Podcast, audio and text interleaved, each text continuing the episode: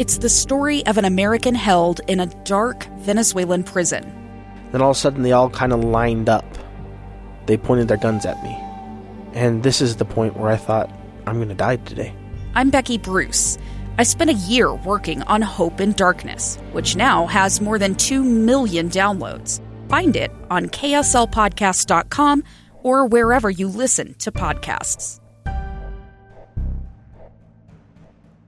Inside Sources. Inside Sources. Inside Sources. Where KSL offers Utah deeper insights on the news. Host Boyd Matheson divides rage from reason and elevates the conversation on issues crucial to our community. On KSL News Radio 102.7 FM and 1160 AM. President Joe Biden is continuing a crucial and incredibly complicated visit to the Middle East. And while the headlines seem to be obsessed with fist bumps versus handshakes, greetings versus meetings, let's get down to the reality of what this is, what this means, and what comes next. Let's begin. Think you know the news of the day? Think again. We have described it as a little bit of a high wire act for the President of the United States working through uh, his trip to the Middle East. And really pleased to have joining us once again on the program Olivier Knox, who's the national political correspondent for the Washington Post and the anchor of the Daily 202. Olivier, thanks for joining us. You've been uh, following this very closely, uh, both as you've looked at it in advance and during, as well as your colleagues who are traveling with the president. Uh, give us first just kind of some some broad sense in terms of what we've learned, what we've seen uh, over the course of this trip. Well, thanks very much, and, and happy Friday to you and to your listeners. I will say in my in my setup piece about this trip, the very first thing that I mentioned was that the Iran nuclear program would loom large over the president's trip to Israel, the Palestinian Authority, and Saudi Arabia. Um, the uh, the Trump administration tore up the Iran nuclear deal, promising a better deal. They failed to get that. The Biden administration came into office promising to get back into the deal. They have failed to, so far in doing that. And uh, there's really fresh urgency. The uh, uh you, the uh, International Atomic Energy Agency has uh, has sort of its hair on fire about what's happening in Iran. And the administration now has said that if they choose to produce a, a uh, an atomic bomb, they've got enough um, fissile material to do so within weeks. So it was very, very important as the president headed over there um, that he have a, that he had a sense of what the Israelis want and what the Saudis want. Uh, and, and we, sure enough, we saw that play out when the president was in Israel. Uh, the caretaker prime minister there, Prime Minister Lapid, saying basically words will not stop them. Lapid looking for the assurances from President Biden that if diplomacy fails, if economic pressure fails, the United States would be down the road prepared to use military force. He did not get that assurance explicitly, but it is sort of part of what uh, President Biden uh, uh, suggested in their joint press conference and in some of the written materials we got. That was very important. Yeah, I thought that was the. Uh, oh, I, I was going to say, I, I, thought that was a, a, really critical piece of the puzzle there. The president saying, you know, that he continues to believe that diplomacy is the, the best path to that, but uh, that he wouldn't right. wait forever uh, on that. Uh, take us kind of to the next step in terms of dealing with Palestine uh, and uh, the meetings that the president had there. He, he seemed to be a, a little bit resigned that uh, just nothing's going to happen in the short term. Well, and and honestly, that's the right that's that's the correct diagnosis. You know, mm-hmm. the, President Biden is one of the few people who still believes and still expresses belief rather vocally in what's called the two-state solution, ending the uh, Palestinian-Israeli conflict by creating a Palestinian state. He's one of the few people who thinks that could still happen. Um, the Palestinians are pretty pessimistic. The Israelis uh, are taking steps that make it harder to do day by day, uh, enlarging the size of settlements on Palestinian land. Um, but he still went to the authorities, still met with Mahmoud Abbas, and still professed a belief in the two-state solution. The problem, well, one of the problems, uh, Boyd, is that the region has changed. And what used to the, the, the Palestinian, the Israeli-Palestinian conflict used to be the prism through which a lot of countries saw uh, Israel, saw American involvement. It is now Iran.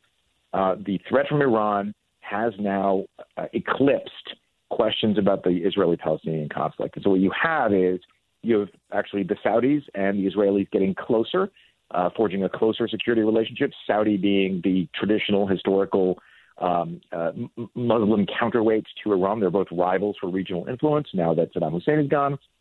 Um, and so there's not a ton of appetite in other Arab capitals for pressuring um, uh, the Palestinians to make concessions or pressuring the United States to pressure Israel. And so he went. Biden went to the Palestinian Authority. He met with its leader.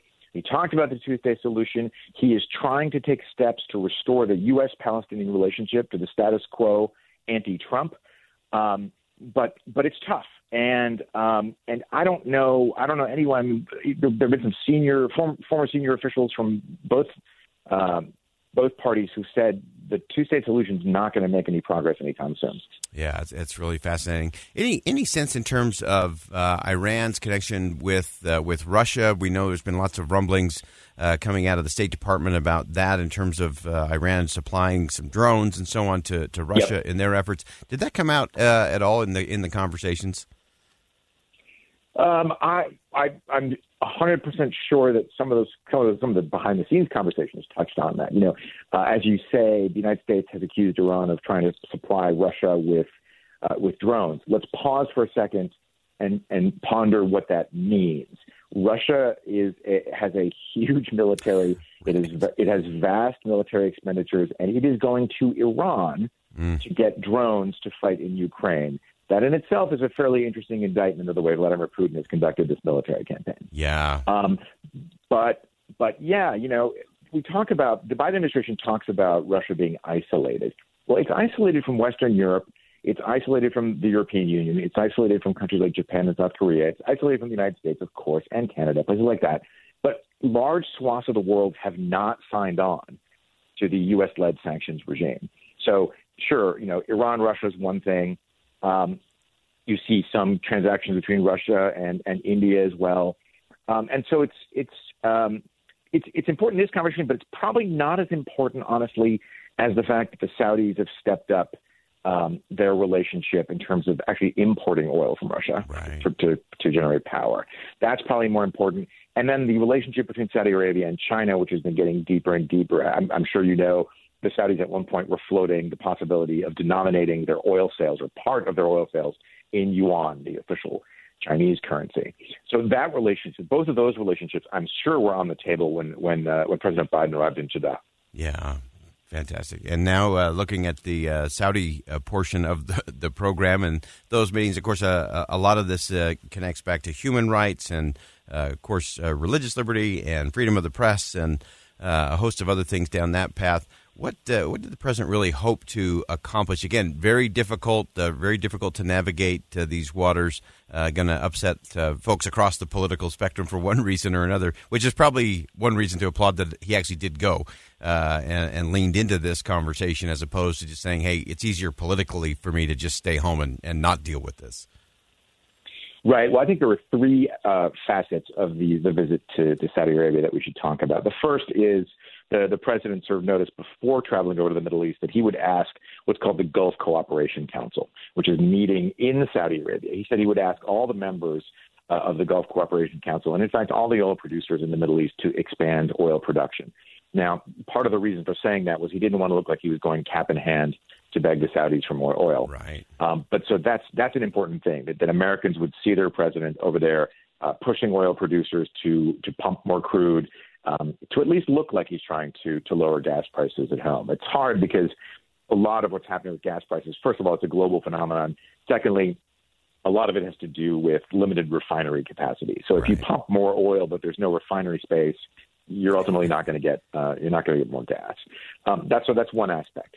The other part of this is, as I mentioned, Iran, and I, I, I'm very curious to see what kind of official readout we get of the president's meetings with King Salman and um, his his son, who's universally known as MBS, the Crown Prince, who's the de facto ruler of Saudi Arabia. Very curious to see what we get in terms of summaries about Iran.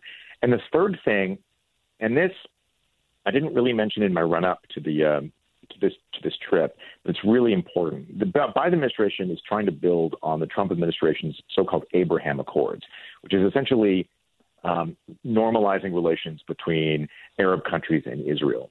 And there would be no bigger prize in terms of uh, diplomatic success here than getting the Saudis and the Israelis to normalize their relations. It would be it would be just an extraordinary step. And so I think the Biden administration is pushing both sides to do that. I'm sure you saw there was a symbolic gesture. The President Biden flew directly from Israel to Saudi Arabia. Um, that is not, uh, over the last 50 years, that's not a common occurrence. Um, And so that was sort of an important symbolic thing, but of course they're looking for something more concrete. And so it'll be important to watch as the president wraps up his stop in, in Saudi, um, how much progress he got in terms of the, uh, the Saudi-Israeli relationship. Uh, fantastic, great insight as always. And I want to ask you just real quickly. Uh, you, you, mentioned in your in your 202 today uh, just that uh, one of your colleagues is, is traveling with the president, and just the, the difference from you know kind of armchairing it uh, from Washington or New York or out here in Utah versus being in the pool or being on the plane or in the room. Uh, just give us a, a, quick sense of that. I think that's fascinating for our listeners to think through how what we get to see or read uh, versus the uh, the dynamics in the room. I think it's just a really interesting perspective. Well, ultimately, what you see and read uh, in, uh, in in Utah or in Washington or anywhere that's not on the trip is the stuff that's filtered through the news media, right? So you get essentially the news, but there's a lot of stuff you don't necessarily get: the atmospherics, the body language between yeah. the leaders.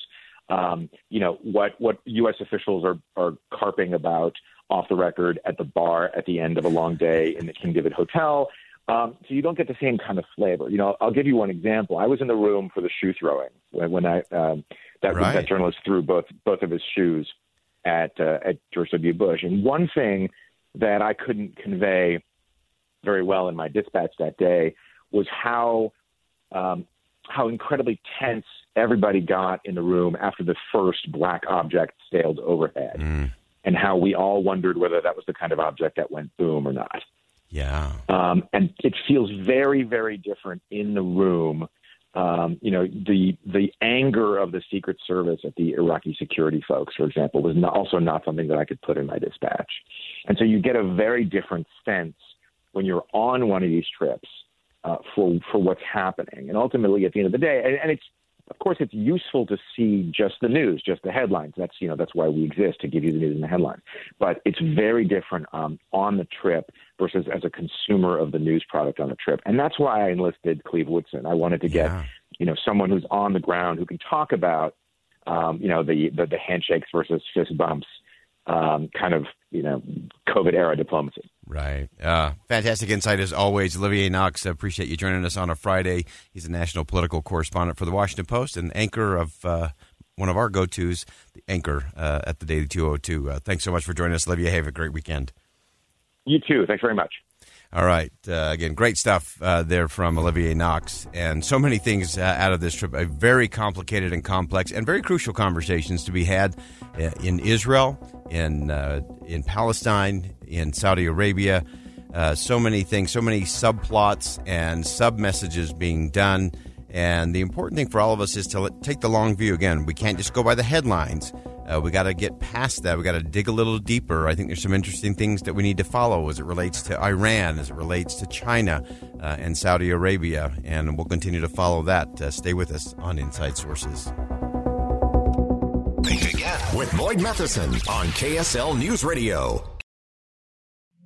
Two years ago, Americans watched in horror as a crisis unfolded at the Kabul airport. She was tear gassed and beaten. Images of thousands desperate to escape Taliban oppression filled our news feeds. More than 80,000 Afghans made it to America. But the story didn't end there. It was very cold. There was no power, no heat. Who would help our newest neighbors?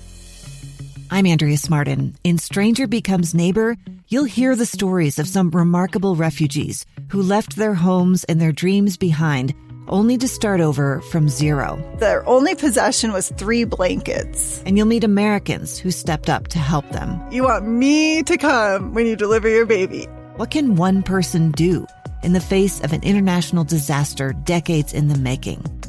That's Stranger Becomes Neighbor.